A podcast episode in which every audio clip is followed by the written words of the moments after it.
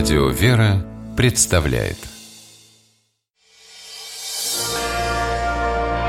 Прогулки по Москве. О видимом и сокровенном Здравствуйте, дорогие слушатели, я Алексей Пичугин, вас приветствую, мы гуляем по Москве. По нашему чудесному городу гуляем мы вместе с москвоведом, историком Игорем Горьковым. Здравствуйте. Здравствуйте, Алексей, здравствуйте, дорогие радиослушатели. Сегодня отправляемся смотреть э, Обыденские переулки и храм Ильи Пророка, э, который никогда не закрывался, чем он, собственно, нам очень интересен. Выходим из метро Кропоткинская – выходим из того выхода, который главный, основной, это получается последний вагон из центра. Поднимаемся на поверхность, э, перед нами храм Христа Спасителя. А, мы переходим на другую сторону а, по светофорам Соймановского проезда а, и идем вниз к Москве-реке. Она непосредственной видимости. Слева от нас остается храм Христа Спасителя, а мы идем до пересечения Соймановского проезда и третьего Обыденского переулка. Это будет самый первый после Остоженки переулок направо. Да, и действительно, здесь мы останавливаемся, Алексей, и на самом деле видим, что с одной стороны от нас находится храм Христа Спасителя, а с другой стороны на достаточно высоком холме здание храма Ильи Пророка. Но прежде чем мы двинемся вперед, я хотел бы обратить ваше внимание на три здания, которые также находятся рядом с нами. Во-первых, мы прошли с вами трехэтажный дом, построенный в самом начале 20 века для служащих храма Христа Спасителя. Он сразу за Остоженкой. Да, и трех, это, это здание в таком русском стиле, а оно интересно еще и тем, что в нем когда-то проживал Александр Васильевич Александров, регент храма Христа Спасителя, а потом создатель знаменитого ансамбля и автор музыки советского гимна. Но следующее здание на углу, которое рядом с которым мы, собственно, сейчас остановились с вами, Цоймановский проезд, дом 5, тоже интересно. Здесь э, когда-то проживал Илья Файзенберг, известный больше под своим псевдонимом Илья Ильф. И здесь как раз, между прочим, когда-то писали роман «Золотой теленок». А по этому дому и не скажешь, вот глядя на него сейчас, как мы смотрим, по нему и не скажешь, что это был построен давно еще, в ранние советские годы. Так вот, кажется, что это такое стеклянное, полустеклянное бетонное произведение конца 90-х.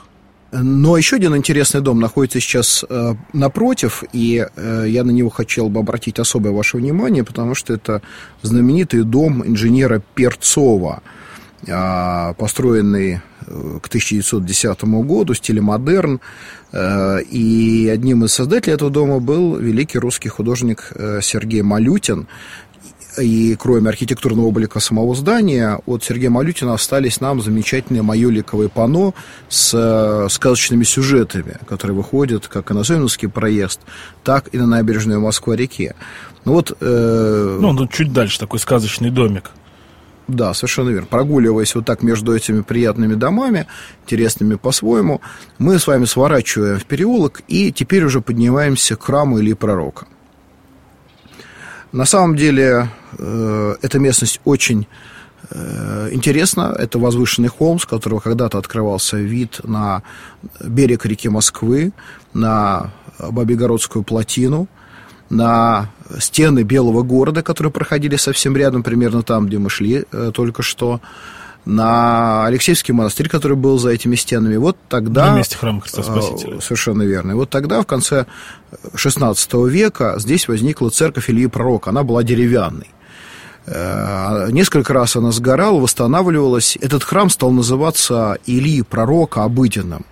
А называться он стал так потому, что на Руси существовала традиция – как особую молитвенную жертву Богу приносить сооружение церкви в один день. То есть все Деревянное, естественно. Конечно, это с каменным храмом бы не получилось. Все заранее заготавливалось, и в один день все люди, которые могли, приходили от мала до велика, мужчины и женщины, строили церковь. И вот так была построена первая деревянная церковь на этом месте. Она сгорела во время смуты, и на ее пепелище или в том самом обыденном храме, как другие э, предполагают исследователи, а, молился князь Дмитрий Михайлович Пожарский в очень сложные для России октябрьские дни 1612 года, когда отсюда он следил за боевыми действиями Действия эти развернулись напротив, за Москворечье, там э, польские отряды Гетмана Хаткевича пошли, почти дошли уже до реки Москвы. И смелая контратака, которая началась именно с этой стороны, где мы с вами сейчас находимся, она, в общем-то, решила исход боев тогда за Москву. И, может быть, память об этих э, событиях и был построен новый деревянный храм в честь пророка Божьего Илии. Так или иначе, но вот то каменное здание, к которому мы с вами подошли, оно относится уже к 1702 году. Имена э, основателей этого храма дубного дьяка Гаврила Деревнина и его брат увековечены на мемориальных досках, которые чудесным образом сохранились в том месте, где, э, собственно говоря, начинается четверик, там, где трапезная часть заканчивается, где мы попадаем в основное пространство храма.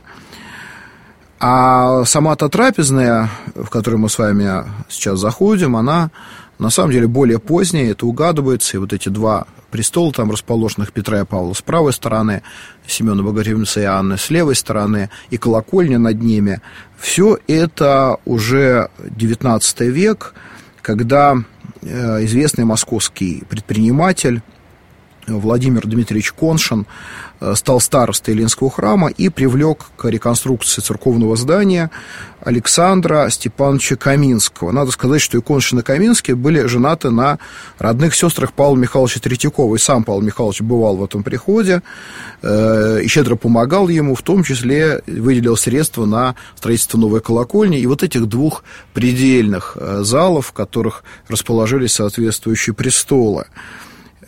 Храм, как вы уже, Алексей, заметили совершенно справедливо, никогда не закрывался, он сохранил полностью свое убранство. Я слышал даже такую легенду, что его хотели закрыть после воскресного богослужения 22 июня 41 года. Но вот тут началась война, и уже было не до закрытия. Да, церкви. старожилы действительно об этом рассказывали. Э, но надо сказать, что именно из-за этого храм Ильи Пророка в советское время приобрел в Москве особое значение. Дело в том, что это был самый близкий к чистому переулку, где в годы войны расположилась Московская патриархия, действующий православный храм.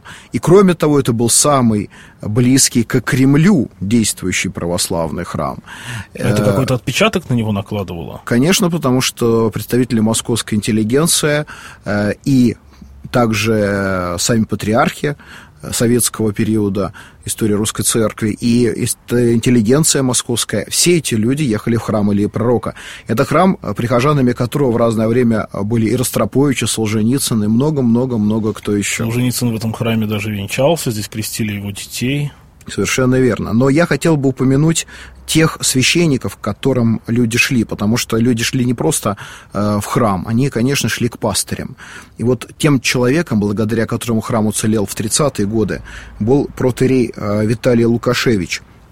Он э, э, смог создать в этом храме удивительную общину, которая не давала храм закрывать, э, несмотря на многочисленные попытки. Сопротивлялась, писали письма. Однако сам отец Виталий именно за эту активную свою позицию в 1936 году был сначала переведен из этого храма, потом арестован и закончил свою жизнь в уссурийских лагерях в 1938 году. Но в 1936 году в этот же самый храм пришел другой замечательный пастырь, протеерей, отец Александр Толский, представитель потомственного священнического рода, э, человек, который обладал удивительным даром проповедника, и в самые-самые тяжелые, страшные годы, в том числе и в годы Великой Отечественной войны, э, он был со своими прихожанами. Храм действовал, и отца Александра знали тогда, наверное, все э, люди в Москве, оставшиеся верными православной церкви. Сам он служил в этом храме до 1962 года. То есть вот не просто все сложнейшие годы 30-е, но он застал еще и Вторую мировую войну Великую Отечественную, и 50-е, начало хрущевских гонений, и практически, в общем, до конца правления Никиты Сергеевича. Да, это был, это был один из вот таких, можно сказать, э, самых авторитетных московских священников в то время.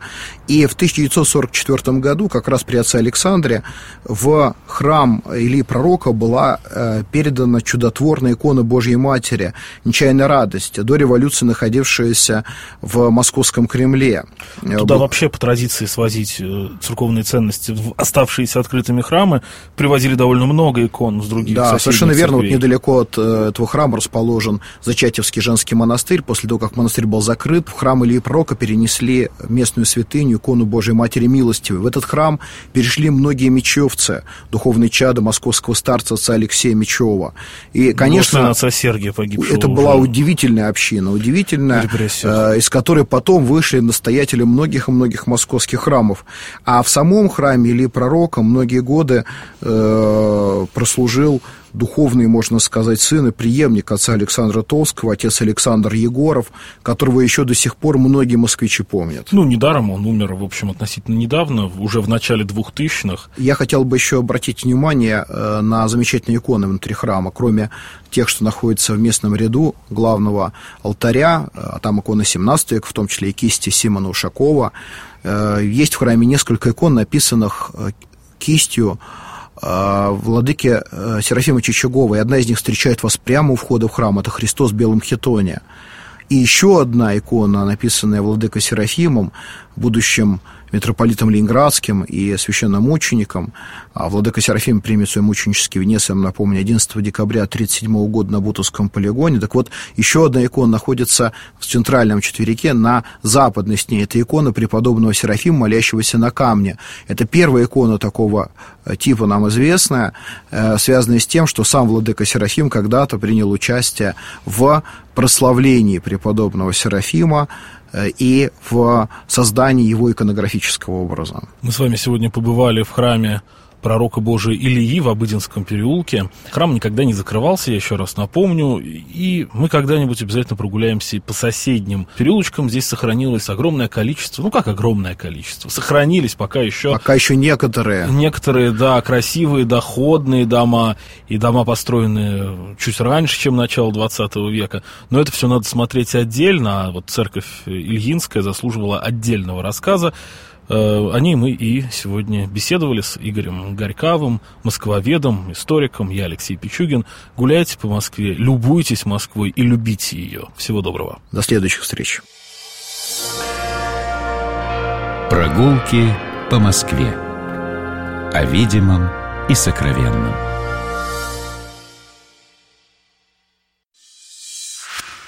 Программа «Прогулки по Москве» произведена при поддержке Комитета общественных связей правительства Москвы.